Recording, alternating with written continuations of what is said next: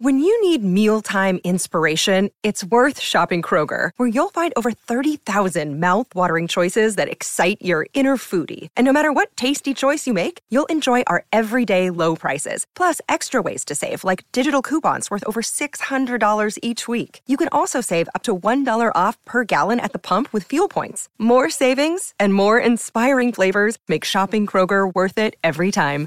Kroger, fresh for everyone. Fuel restrictions apply.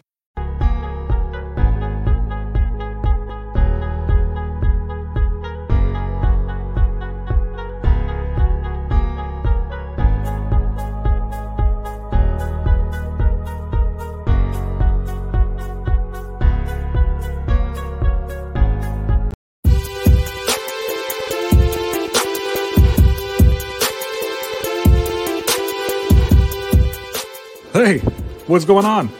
Welcome to Talking Football with Ray, and believe it or not, my name is Ray, and I'm going to be the one talking football with you.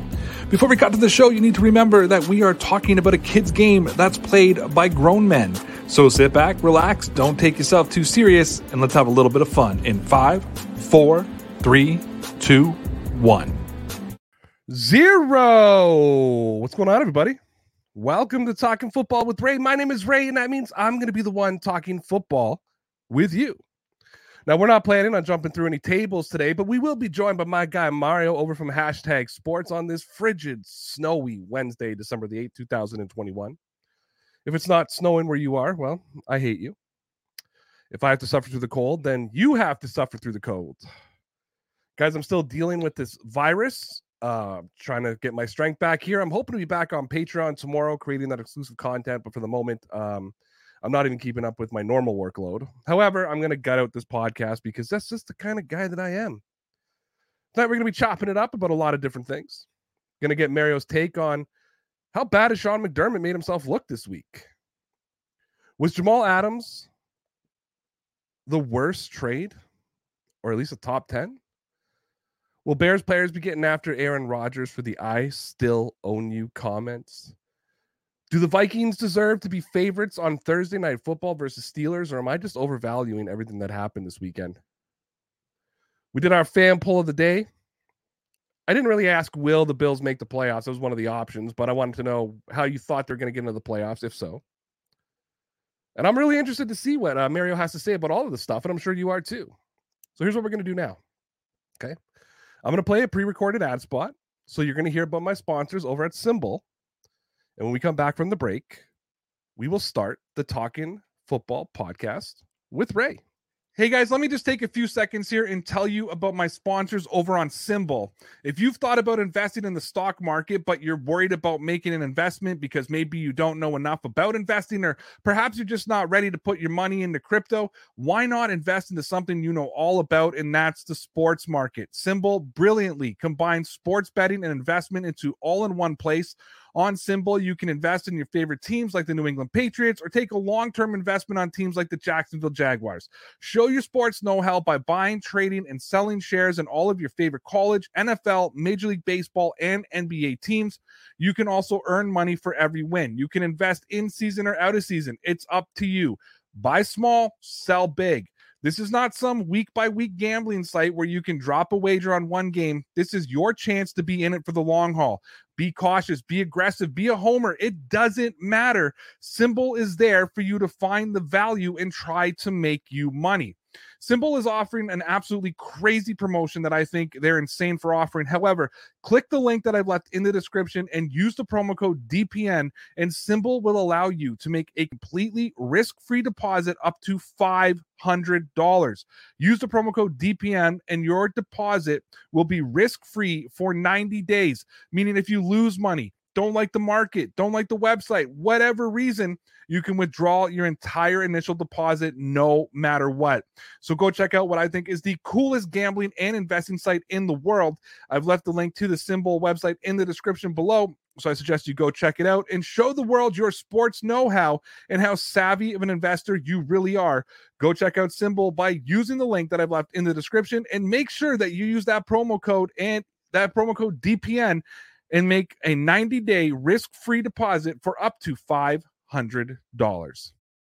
And we're back here live on Talking Football with Ray. We're live on Twitter. We're live on YouTube. And of course, you can find the content from all over the internet. Find me on YouTube, Twitter, Newsbreak, Patreon, all of the podcast networks, Anchor, Spotify, Apple Podcasts, and of course, the podcast and the blogs over at deanblundell.com. You can find my man Mario over there over at the hashtag sports YouTube page. Make sure you check out both my YouTube channels, Talking Football with Ray and NFL News with Ray. Make sure to come check out my content on the Ray Rauth Patreon page, www.patreon.com slash DPN Sports. Links are in the threads and descriptions. No matter how you're watching, listening to this show, make sure you hit that like button if you haven't done already. Follow me on Twitter, subscribe on YouTube, subscribe on the podcast. Totally forgot, we're also live on Facebook. You can subscribe over there. Mario, how you doing, man? I'm doing okay. It's it's it's funny to hear the stark contrast between your opening and then the the promo spot where you had a healthy voice and you felt a little bit better, and now you're just back to all right. Thank you. Follow me at all my socials, and you know, I, am like laboring. The, I'm you laboring. sound like the manager from Major League. I'm I'm fucking laboring here, man. It's uh, I'm like I said, I'm gutting this out. You're I'm behind. Trooper, I'm behind. I haven't delivered on fucking Dean Blundell. I haven't delivered on Newsbreak. Like I've got a couple videos up. I didn't even write a blog today. Like I'm just this. I tried to work this morning, and my boss just like, and I worked from home today, and she just like at 11 o'clock was like, take the rest of the day off. Like you're useless to me right now. so I was I'd like, like to say that to some of the Bills players on uh, Monday. So I was like, all right, cool. Well, thank you. Thanks for the words of encouragement. So I'm hoping that uh, you know, they say four to five days is the peak, right? And today is day five since I started this whatever I have, and I'm just ho- I'm hoping that by tomorrow I maybe start to subside a little bit, you know, start to feel a little yeah. bit better. I don't know. We'll have to we'll have to see how how the cookie crumbles. But for now, I'm here, I'm alive, and um my voice might be shaky, but I think I can pull this off for the next 30, 40 minutes, whatever we got here.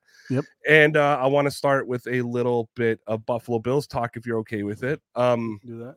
I'm gonna start by playing the Sean McDermott press conference, just uh, about a minute, a clip of it. Um, I'm gonna pre before we get into it, and and everybody knows once the banner's up, it turns PG. I was I don't want to say a fan of Sean McDermott, but I liked Sean McDermott. I thought that he was a fucking solid guy. Uh, the way he was out there holding JC Jack or um, uh, Tre'Davious White's hand when he was injured and, and all that kind of shit. Um, you know, he looked like a little bit of a gin soaked, angry leprechaun on Monday night when he was screaming at the refs and whatever. But you know what? Belichick gets on refs. Coaches do that. I didn't hold that shit against him.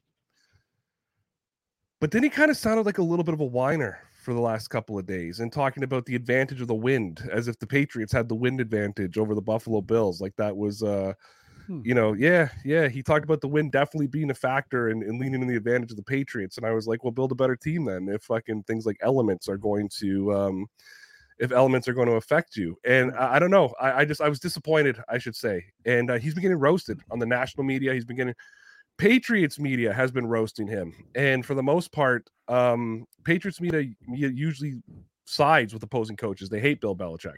You know what I mean? They would they would gladly build uh Belichick. But it was funny because as experts, analysts, players from around the league were all saying Belichick just sealed his deal for coach of the year. Yeah. Well, McDermott, McDermott came out and said, well, let's not give him too much credit for this game. So um, hmm. I, I, my argument is, you know, tell me the coach that has the balls to have their quarterback throw three times. You know what I mean? Because if they lose that game, you got to understand what the narrative is going to be all week in New England. Absolutely. Yeah. So let's uh let's listen to the. So this is right after the game Monday night. Let's listen to the clip that we got here. Um so, let's just listen to the clip. Don't worry. Actually, I'm not going to show the video because I don't know if I can, but I just want to listen to yeah, the audio. I would. So yeah. I'll share it and I'll just I'll bury it and we'll just listen to the audio. Uh let's do that. So let me just bring this back. Or anybody else, they beat us. Let's not give more credit than we need to give credit to Bill Belichick in this one. It was um, whether it's Bill or anybody else, they beat us, right? But you sit here and you tell me when they start with the average starting, when we start with the average starting field position of the 40 yard line and he starts with the 23 yard line, and I'm rounding up in both cases, and we were one for four in the red zone and they were 0 for one in the red zone. You give me that ahead of time, I'm saying I like my chances. I like my chances. So it's not, I don't think, with all due respect, it's not a Bill Belichick type thing. It's what are you doing with the opportunities you got? What are you doing with the opportunities you got? We turned the ball over at the plus 30 some yard line. Sloppy football. Sloppy football. So um, I'm very comfortable in that situation.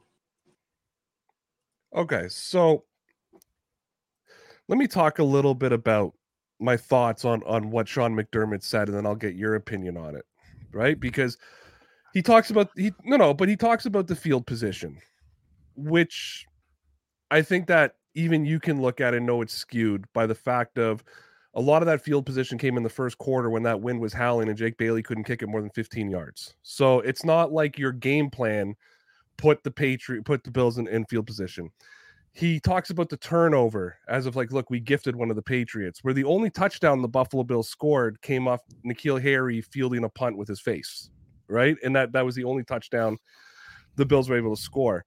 Um, as I've said in the past, I think Bill Belichick is the only coach that would show the fortitude to say, I'm going to throw the football three times. And I've said to everybody that I believe if the Bills would have scored, he would have let him throw the ball. But the Bills never put him in a position that he had to veer from the game plan. Mm-hmm. And I'm going to say it. I feel like for those elements, A, the players and the coaches on the Patriots seem more prepared for that game. Like I, I feel like the Patriots showed up on the field and Belichick looked at Josh and said, throw the game plan out. This wind is insane. We're going to run the football. How much? Oh, yeah no, no, we're all we're gonna do is run the football. Mac mm-hmm. is gonna, you know, let's sit Mac. He, they could have sat Mac and, and, and, played Brian Hoyer all night and just handed off the football. Judon said something like that. He said yeah. everybody but Mac. Mac, everybody but Mac, because all he did was hand off. So I don't know. To me, this just this seemed a lot like sour grapes. And then somebody reminded me when I was talking about this the other day that when Buffalo beat the Patriots in Buffalo last year when Cam Newton fumbled the football, you know, at the 10 yard mm-hmm. line. And, mm-hmm. and he goes, Oh, I'm going to go home and I'm going to enjoy this one for a few hours. And there seems to be, it, it's almost as if the Belichick and the Patriots, it almost reminds me of Rex Ryan in a way. And I'm not comparing McDermott to Rex Ryan, but he, it, it's, that's the game circled on the calendar, you know? And I think, so it sounded like sour grapes to me, number one. And then number two, I want to ask you a I'm going to say defend your coach or call him out. I'm going to give you the option to do as you please. And then number 2 is that not the wrong mentality? Because this was your division coming into this season, meaning the Buffalo Bills. You should have the mentality of they're chasing us, not the other way around. And this almost seemed like sour grapes, like, you know, we got beat by by the Patriots again. So I'm gonna I know it's a division. I know it's personal. I know it's this, oh, no. but McDermott seemed like a very different guy on Monday night. And I want to turn it over to you and give again give you the chance to defend, maybe do both, or just a- agree with me. So I'm going to turn it over to you. Well, I don't know if it's so much sour grapes. I mean, we've seen well, maybe you haven't seen it being a Patriots fan, but coaches routinely will send messages to their team through the press conferences. We've seen Bill Parcells do it. We've seen uh, you know other coaches of that mold try to send a message to their team through the press conferences. Uh, up until when the when the Buffalo Bills beat the Pats on that Cam Newton fumble, I, I don't think he's beaten them. So you, to finally get a win against the King, you know, uh, of the mountaintop was was big. Even though you know twelve had left town, I mean, it, it was a big thing for the Buffalo Bills because last year nobody saw them coming. This year by the time that they played on Monday, it wasn't it wasn't the Buffalo Bills division. I mean, it was still the Pats division because they're in eh, they're in the lead in there. So that was I guess that's where I just have a little bit of a disagreement. Now, is it sour grapes? In 5 years I have not seen this out of coach McDermott for his pressers. He doesn't give you anything in his pressers. You know, we eh, there's a joke around Buffalo where they say, "Oh, you're going to say Sean McDermott press conference bingo." You know, what's he going to say now? Oh, we're going to try to prepare as well as we can and try to do this, try to do that. I think it could be a little bit of him hitting the panic button.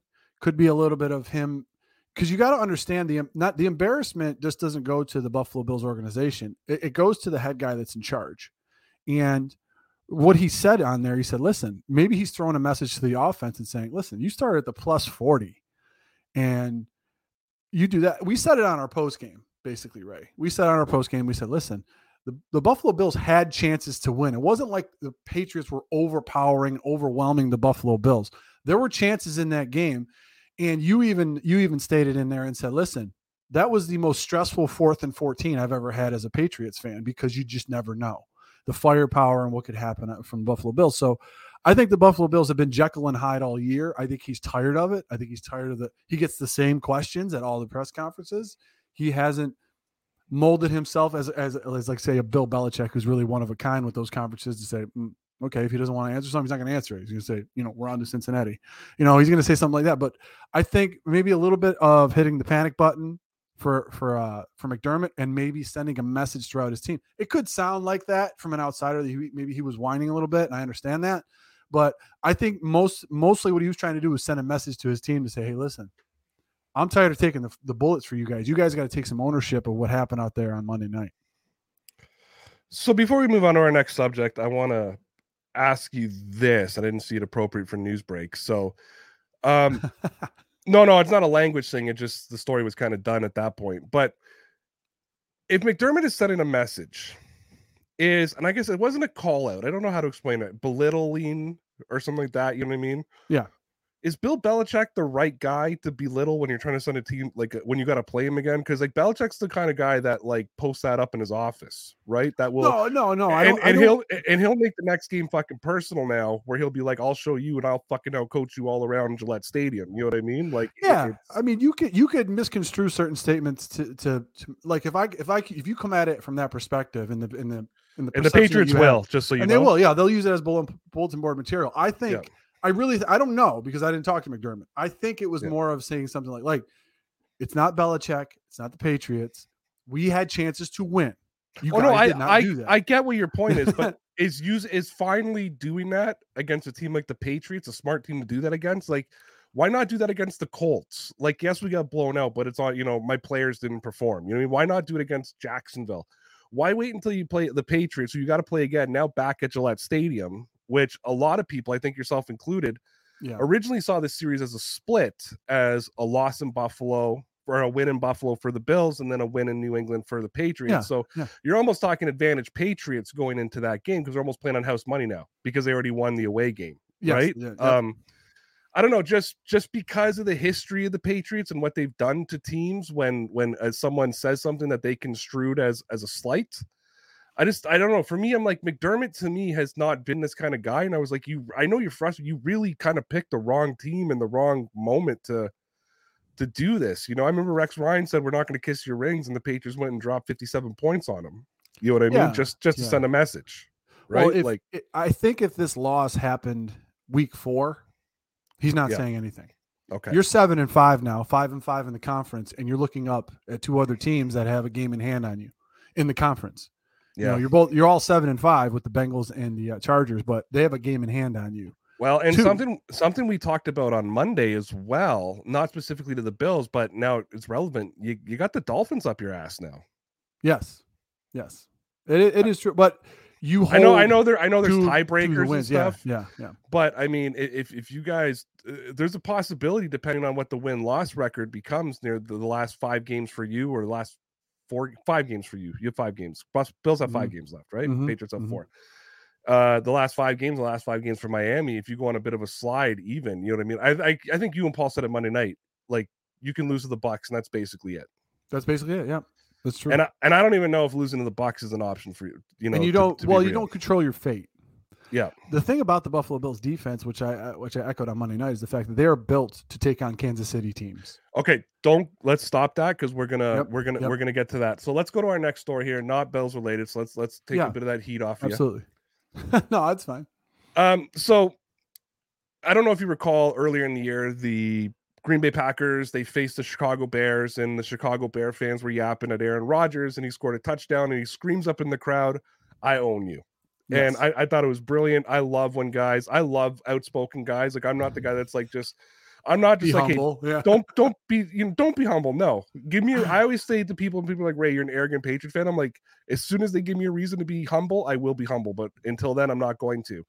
Uh, so Matt Nagy's asked about it. He just says, uh, yeah, we know it. We're aware of it. So it's kind of that bulletin board.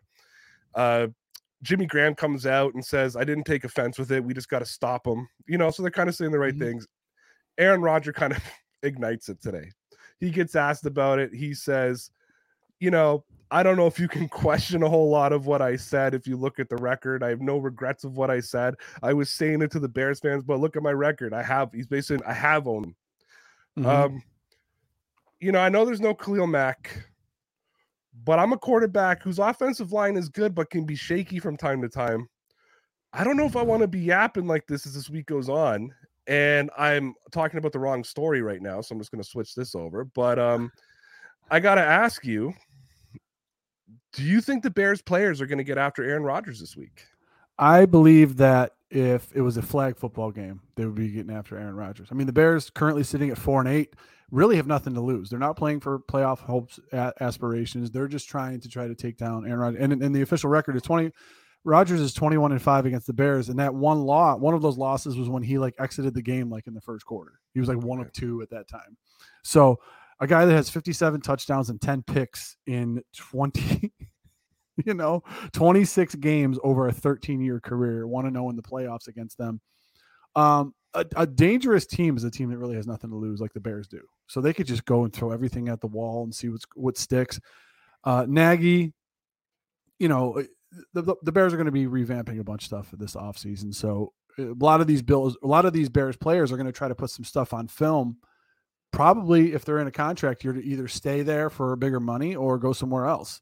So I think a lot of those players are going to be getting after Aaron Rodgers. You don't want, I mean, it's these guys are, you know, competitors and they're, like you said at the onset, you know, they're grown men playing a kid's game, but they also have a lot of pride. And they're, the Bears are going to come after Aaron Rodgers. I mean, the Packers really have everything to lose in this. You know I mean? They're still jockeying to try to stay up there and get the number one seed, the, you know, first round buy and everything. So, uh, would I have done it? No. Maybe Rodgers is, is, is, is using the media too you know, trying to channel. I own you guys. Let's prove it again that I own the Bears. You know, it's I don't know why you would want to pick a fight with somebody that you've you've beaten up multiple times, but hey, that's that's A-Rod for you, I guess. It is. I, I to me, I just felt like okay, you're not a linebacker. Like you're you're you're the guy the linebackers are trying to hit. Like maybe just you know yeah. that that was just my thing. I said I love it. I love the arrogance. I love people that are out there, but I just thought maybe not the smartest. Okay, now let's get to this Jamal Adams story, and and I got a lot here that I kind of put together. Yeah, and everybody knows who follows me on Twitter at dpn underscore Ray.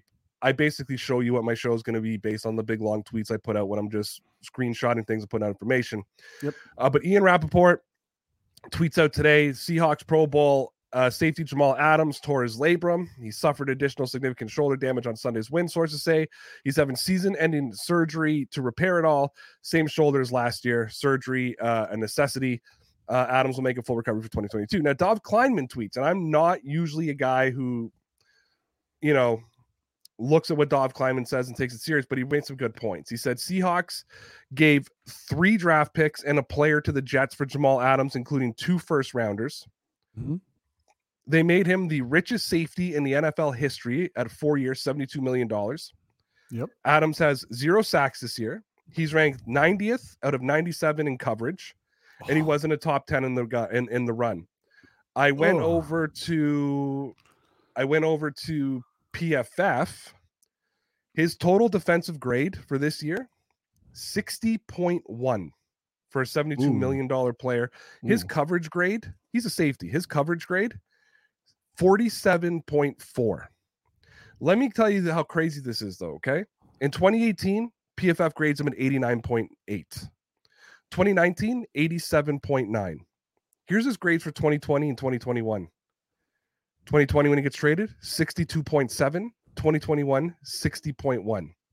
So you gave up a ton of draft capital.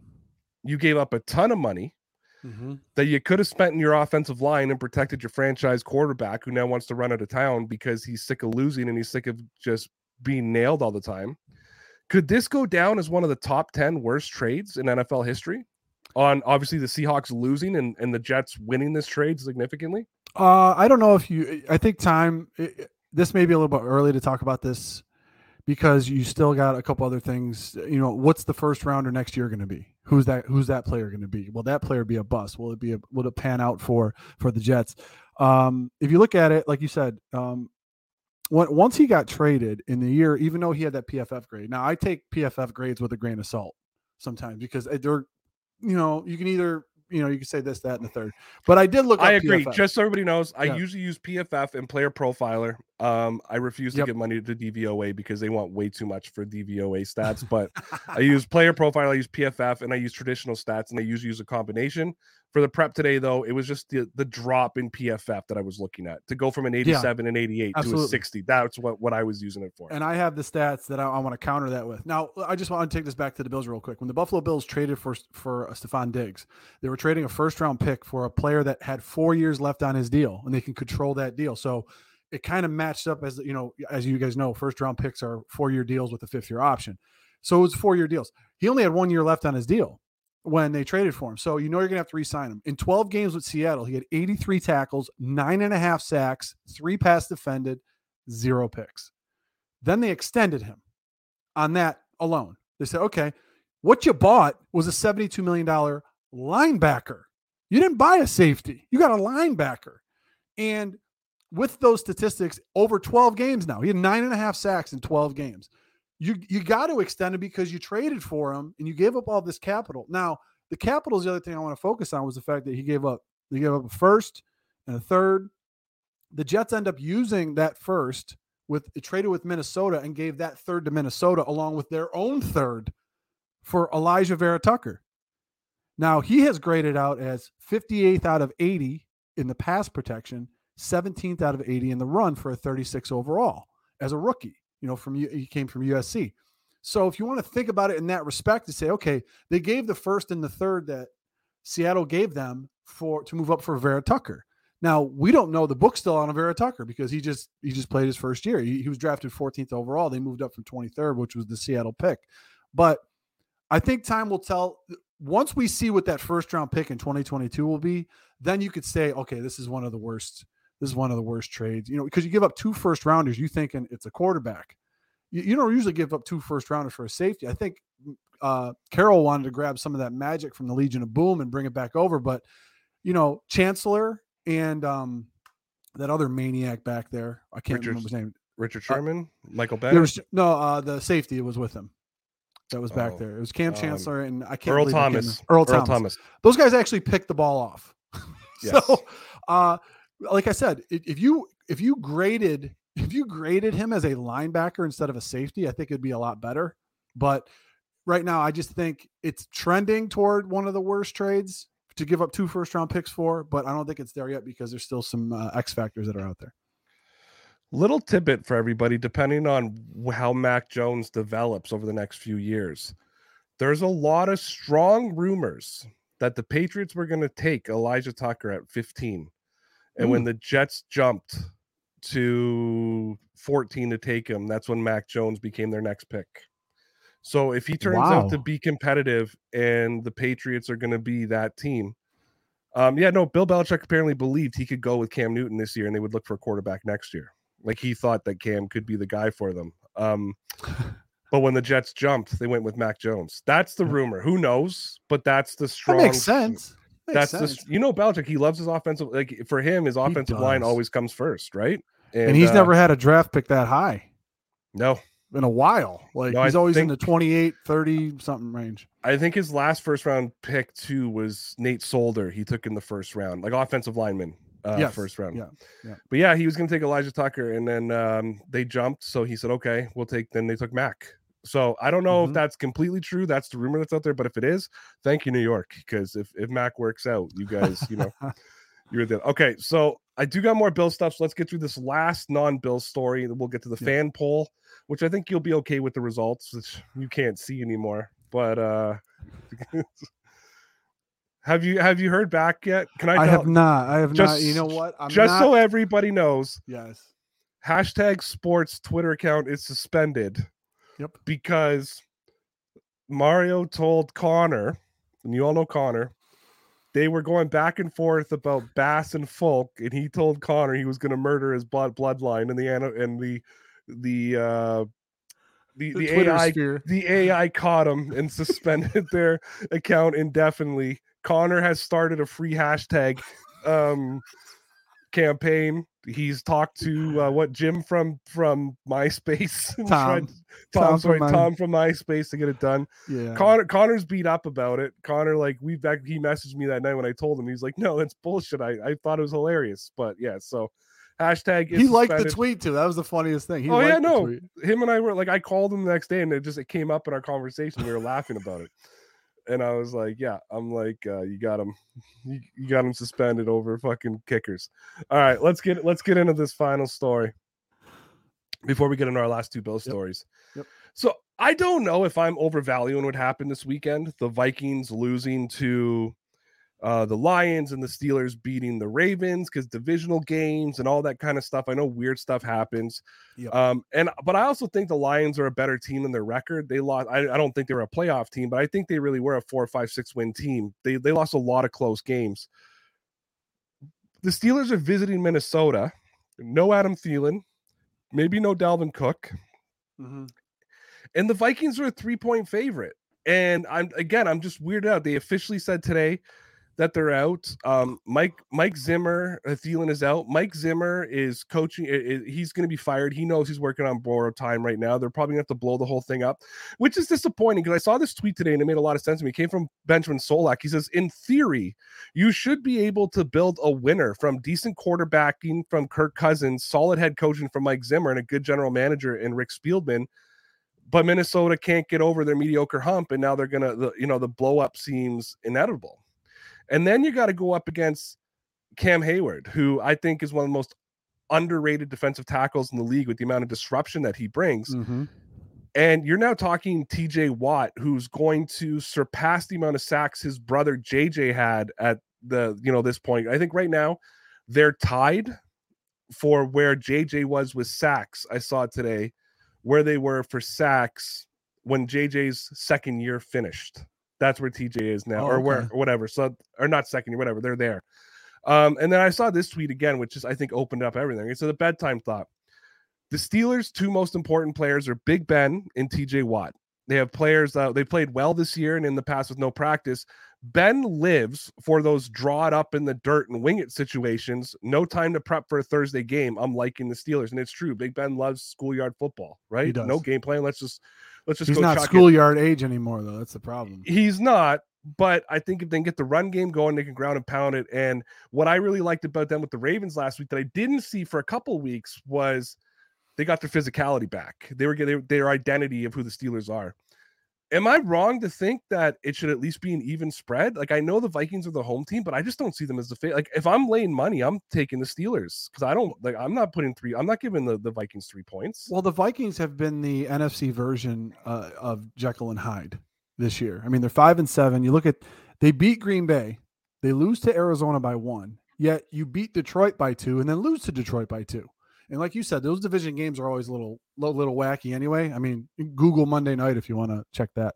But look at what Kirk Cousins has done this year. He's he's currently on pace, okay, to throw for 4,700 yards, 35 touchdowns and four picks. Currently, he has 3,300 yards, 25 touchdowns, and only three interceptions, 68% completion percentage. He said they said he's having a decent year, but last year Rodgers threw for 4,300, 48 and five. Your boy in 2017 threw for 4,500, 32 touchdowns, eight picks, had a 66% completion percentage. Like he's throwing up. And then Brady also, and in 2010, he had 3,900 yards, 36 touchdowns, four picks, thir- 66% completion percentage. So he's putting up offensively similar numbers to former three former MVP years from quarterbacks. I am gonna I'm gonna drop crazy. though. For me, What? this was not a Kirk Cousins issue. No, no. What Uh, I'm saying I've is, always I think they can that score on anybody.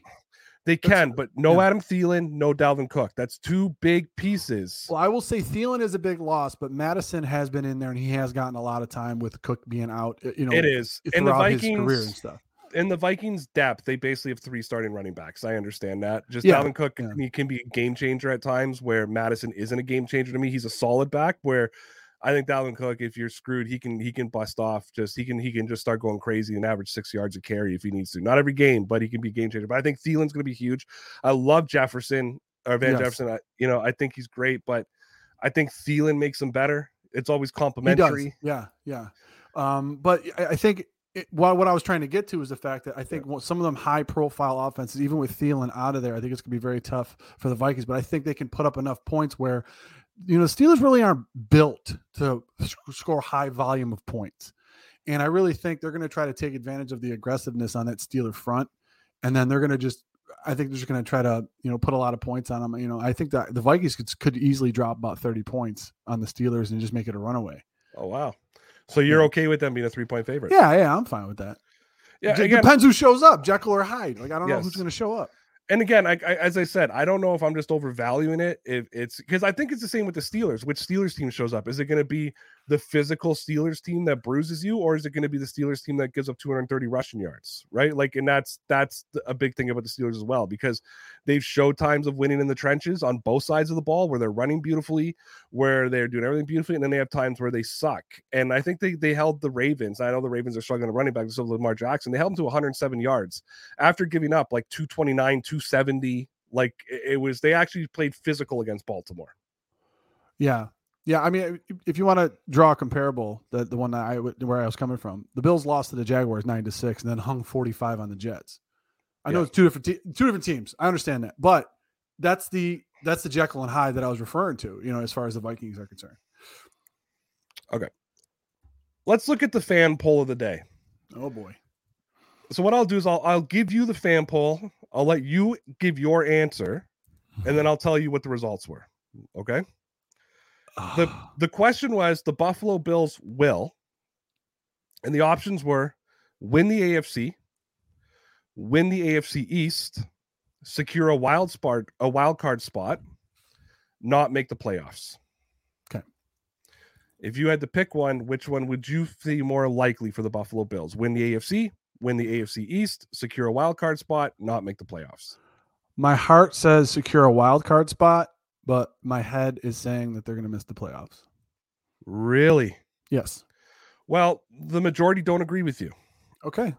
Um, Nobody ever keep, does, right? keep in mind though, keep in mind that a majority of my Twitter followers are Patriots fans. I do, yes. I have been because of my time on deanblundell.com. I am starting to gain garner a more Buffalo Bills followers because I write a lot about the Bills on the website.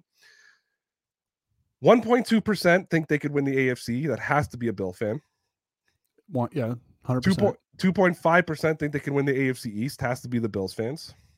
Okay. 67.9% think you're going to secure a wild card spot, and only 28.4 think you won't make the, the Bills won't make the playoffs. Like so all 67.9 believe it's secure a wild card spot. And I believe when I look at the not make the playoffs, I am going to add in that I think some of that is just people hating on the Bills. You know, just hating fans just hating on the Bills. So I think I, if I was going to kind of give you a rounded number, I'd probably say 70% probably believe you'll win a, a, a wild card spot. So do you I know you're so I'm really interested now. You say your heart says secure a wild card spot.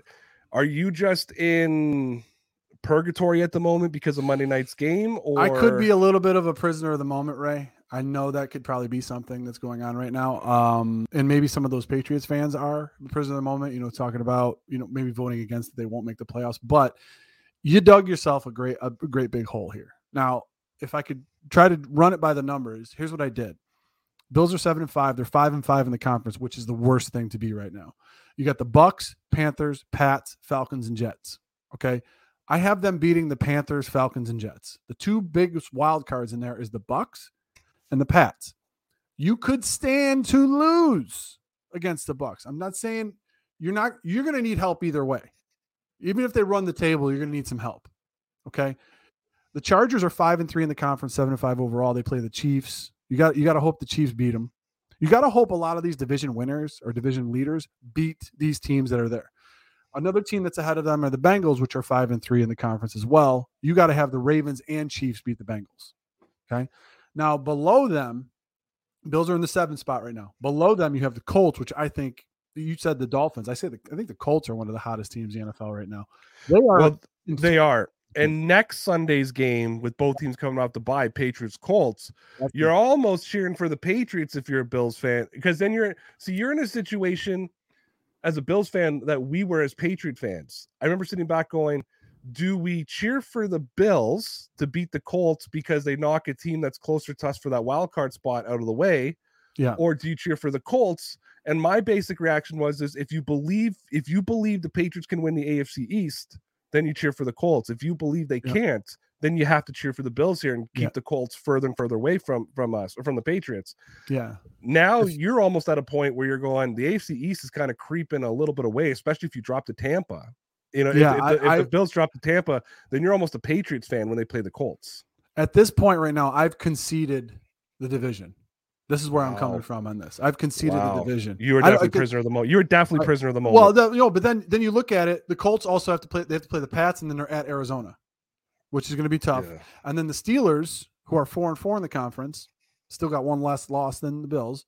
Uh, they got to play the Chiefs. You said we just talked about them playing the Vikings, and they got to play the Titans. So those are the two teams behind them. The two teams ahead of them, they, they both play the Chiefs, and then the, and the Bengals play the Ravens. So in that respect, you're not going to have you're not going to have the, the comfort of playing in, in your own house, which the Buffalo Bills are three and three at home t- this year anyway. So it's not like it's an advantage. We saw what happened playing at home with the wind, you know, with you know Buffalo's reluctancy to throw into that wind and a couple of those passes, you know, the back shoulder throw to Diggs was the one that on a on a clear day, I think he catches that. You know, but I just think the wind took it. But the point is, the Bills. We were talking about this against the run. Can they do anything against the run? They play teams that are 25th, 16th, 6th, which is the Pats, 28th and 31st in run offense. Don't go too So- heavy into the run. I'm not. I just wanted to say that, Yeah. but that fa- favors them because they are built more to cover teams in the receivers in the pass. E- But then you look at that wild card of Tre'Davious White's not there. So how is that going to be? This week's going to be the test and how that secondary is going to adjust without Tre'Dav- Tre'Davious White. So let's look a little bit at that Buffalo Bills run game. It's been Yes. talked about a lot. I'm gonna just I, I have a lot on it here, and then I'm gonna kind of give you what I came up with, and then I'm gonna let you go. But every commentary, analysis, and everything I heard this week has been about the Bills' run defense. So Shannon Sharpe says, uh, "quote The running game and the defense is why they won. Obviously, considering the Patriots, people will say Belichick took the the ball out of Mac's hands, but I would why throw it if you can't stop the run? Obviously, referring to the Buffalo mm-hmm. Bills." Good Morning Football comes today. Kyle Brandt says, I think it was soul crushing. I don't think it's season ending. The Bills aren't out of it, but they have to figure out a way to stop the run. Uh, over on ESPN, Marcus Spears says the Patriots dominated the run game against the Bills, and it gave Marcus Spears splat flashbacks. "Quote: All I saw last night was a team that couldn't stop the run. I was having nightmares. I've been there." Now you're going to go up against Tampa Bay. The Buffalo Bills are going to go up against Tampa Bay, and I'm sure a lot of people are thinking like, "Well, you don't have to worry about the run game there. It's Tom Brady. He's going to be throwing to Mike Evans. I'm not sure about Chris Godwin's uh, availability for this week. I haven't seen it yet. I know he got banged up, but you Mhm. still got Gronk. You still got a lot of weapons that are still Yep. on the field. However, even though he's not having a Pro Bowl type season, Leonard Fournette is still a guy who at times can put some damage on you. Uh, ask the Indianapolis Colts, ask the Miami Dolphins, where he averaged 5.9 and 5.6 yards per carry. He's all still averaging 4.4 yards per carry. So if the Bills were to say go all out and take the pass away from them, Bruce Arians could turn around as they like they did against the Colts, where the Colts were really kind of good at kind of neutralizing the the passing game, and he turned into what they call playoff Benny, right? And just or play playoff Lenny, hand the football off to him and just watch him run down your throat. As a Bills fan, how much does that concern you? And even down this stretch, you may not be going up against those run heavy teams, but you could have to the Bills could have to face the Patriots again or heading into the playoffs, into the in the in the playoffs. How do the Bills, when you look at this makeup of this roster, and you know it better than anybody I'm going to have on here, how how do you consistently? Because you went from being one of the best run teams in the uh, defenses league, which you always said was uh, unbalanced. You you you you said it was a little the stat was skewed Yeah. how did you how did how did you go though from how did the Bills go from being there to the Colts and the Patriots two run teams? I mean, just uh, Mac Jones threw three passes and Jonathan Taylor made you look you know made dummies out of your out of your defense. How do you, how Well- do you guys stop that? not notwithstanding the win from Monday night, Belichick knows how potent this offense is and how they could score at will. The one thing that the Buffalo Bills have to try to do and how they were quote unquote built is the fact that they they're built to put up points to make other teams one dimensional to throw the ball against them. Okay. However, when you do that with the Bucs, they can throw the ball. They can pepper the ball around the field and they can score on you at will. the Bills, in order to try to take Fournette out of the game as far as a running aspect, have to get up and have to get up early, and they have to try to score tons of points, which they haven't done. That's why I said it was skewed initially with their run defense was because teams weren't running on them because they couldn't. You look at Houston, you look at Washington, you look at all these teams that would probably want to run the ball. They couldn't because the Buffalo Bills got up so early on them that they couldn't run the ball. Belichick knew that better than anybody how how potent this offense could um could score at will. Now, he may have taken, you know, the ghost from Super Bowl 25 and said, "You know what? If we have the ball as much as much as they have the ball, we're going to get killed." So he purposely you know, ran the ball because that's where the weakness of the Buffalo Bills defense is. And you were able to secure the clock and run time off the clock and keep that offense in 17 off the field. That's what teams, Paul and I said coming into this year, where they were going to try to limit the possessions of the Buffalo Bills and keep 17 on the bench. Well, how do you do that? You run the ball. Buffalo Bills equip their defense to play the pass more than the run. So unless you plan on coming out and you know scoring 14 on your first two drives to try to put a little bit of pressure on the bucs it could be a very very long day but uh, i mean for the buffalo bills that's why i, I kind of you know it's you're between a rock and a hard place that's why i had a loss going to going to the bucs especially with Tre'Davious White out and all those offensive weapons they have and then you know going through um you, you, play the Panthers who don't have McCaffrey and they're 16th against the 16th running the ball. You got to play the Pats again. So you got to try to flip that game. A turnover, which the Pats don't do.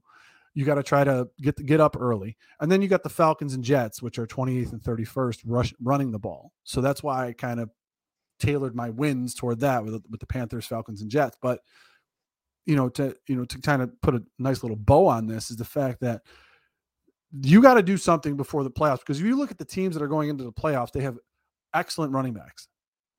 Look at the Ravens for crying out loud. I mean, you expect the Buffalo Bills to go into the playoffs and play against the Ravens, even though they beat them last year, and and you expect to stop the run in the playoffs? Like this isn't the this isn't the 2005 Colts where they were 32nd against the run in the NFL and then end up becoming the steel curtain. You know, that's not how this works. So I don't know. I don't know. So that, so that's it for my my major stories. I do before we wrap this up, I do have a couple kind of quick rapid questions I want to ask you that I thought about a couple times this week.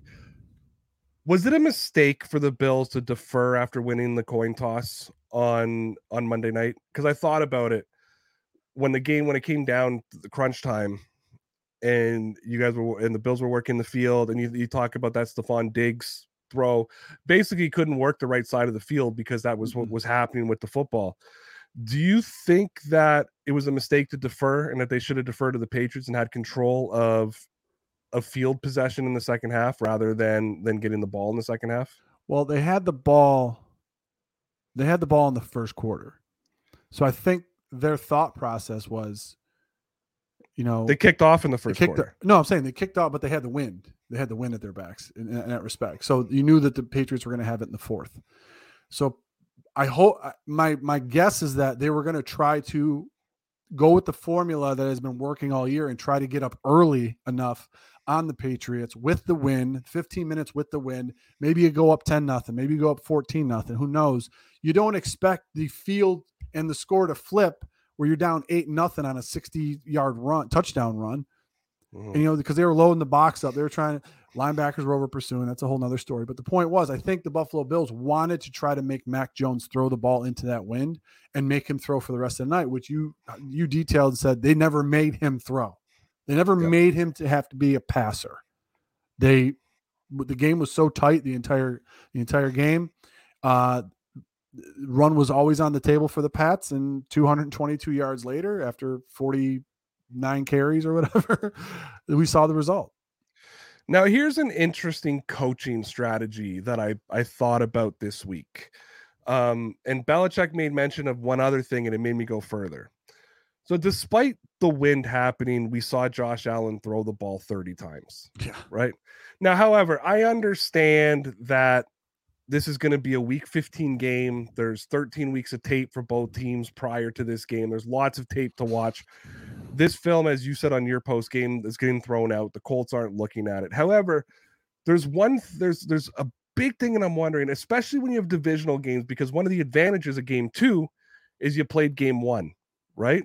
Yeah. How did they attack us here? How did they take advantage of this here? How did they take us there?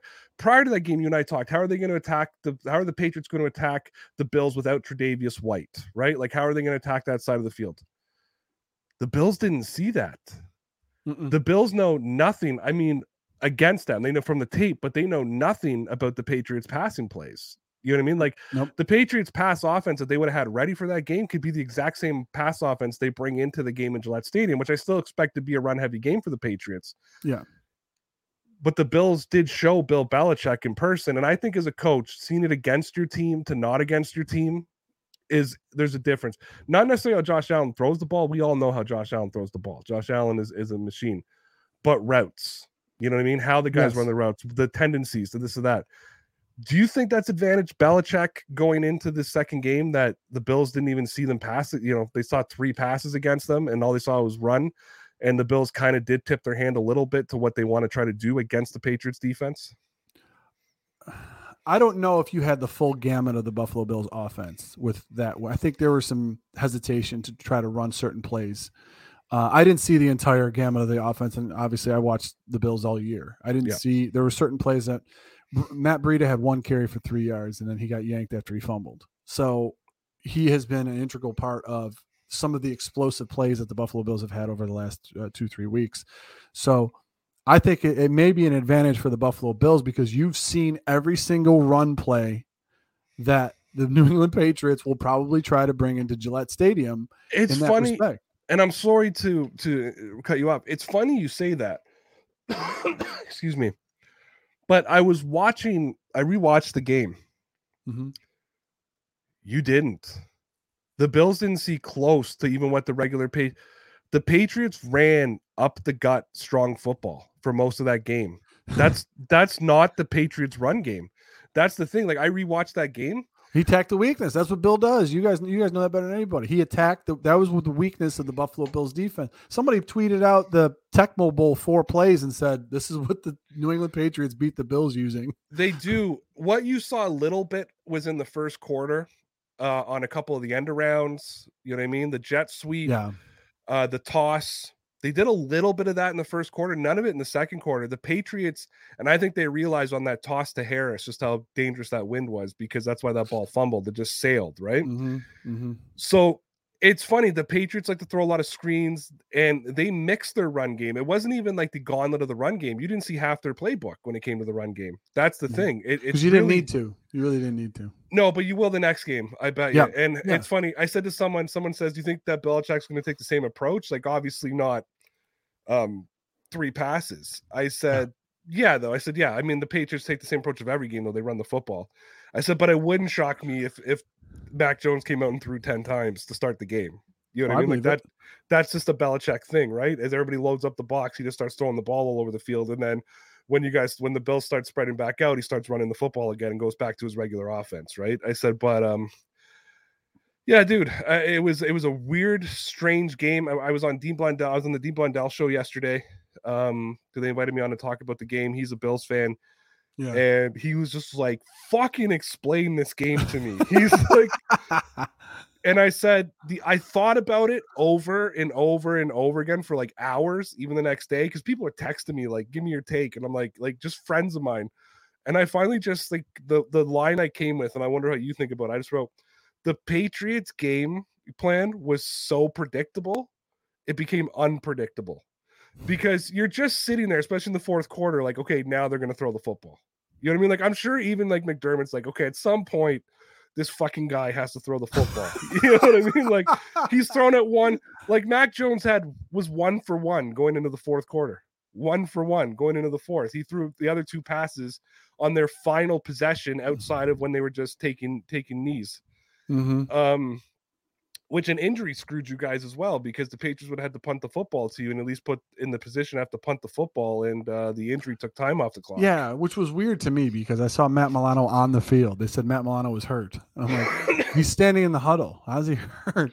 I'll tell you what though, I could not take any more wind puns or references from that. Um, I usually watch Monday Night Manning, but for the like for that game, I was like, I'll watch the regular broadcast. I don't want Monday Night Manning, but like, yeah, yeah. I realized that game why I watched Monday Night Manning because I'm not a fan of that crew, man. Just uh, yeah, not a fan of the Monday Night Crew. Mario, man, I appreciate you coming on. Guys, that is it for Talking Football with Ray. Thanks a lot to Mario for coming on. Make sure that you go check out hashtag sports YouTube channel. Links are in the description. Uh, I tell you to check out the Twitter page, but it doesn't exist anymore. Uh, I'll be back tomorrow live at 7:30 p.m. Eastern Standard Time, where I'll be discussing football with my Thursday night co-host Mike N. You can find all my content all over the internet. Find me on YouTube, Twitter, Newsbreak, Patreon, all the podcast networks. You know, Anchor, Spotify, Apple Podcast, and of course, you can find the podcast and my blogs over at deanblundell.com. Also, go to deanblundell.com or go to Blundell YouTube page. Dean Blundell TV. Go check out my appearance with him yesterday. Also, go over to hashtag sports. Watch my post game with uh, Mario and Paul. Uh, and it was my first time ever after two years of collaborating. My first time ever co- uh, talking to Paul. I never met Paul before. Before uh, the post treat. game, he is. He. I like him better than you. That's true. Guys, make sure that you check out my both my YouTube channels, Talking Football with Ray, that's the flagship, and NFL News with Ray. And make sure you check out my exclusive content on the Ray Rauth Patreon page, www.patreon.com slash DPN Sports. Links are in the threads and descriptions. No matter how you're watching, listening to this show, make sure you hit that like button. If you haven't already, follow me on Twitter, subscribe on YouTube, subscribe on the podcast. Thank you to my sponsors over at Newsbreak. Make sure that you go down and support this channel and the podcast by downloading the app from the free link that I left in the description. And until next time, thanks for listening to Talking Football with Ray. And remember, you're all legit, kid.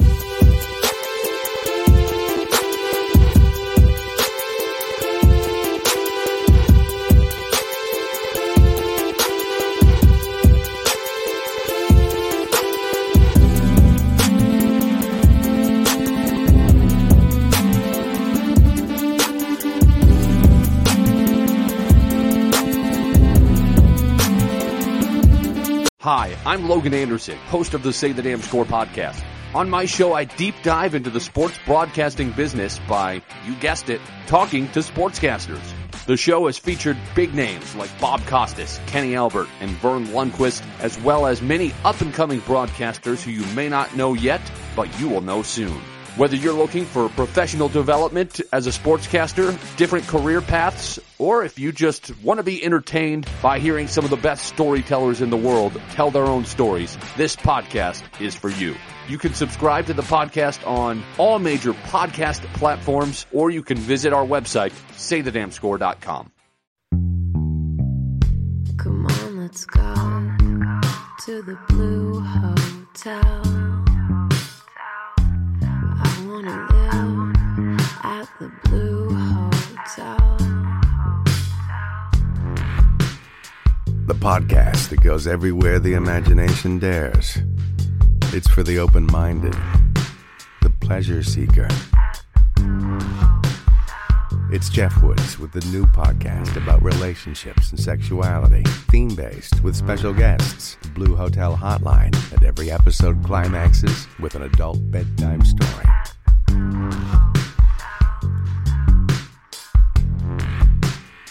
Get a room and listen in at the Blue Hotel.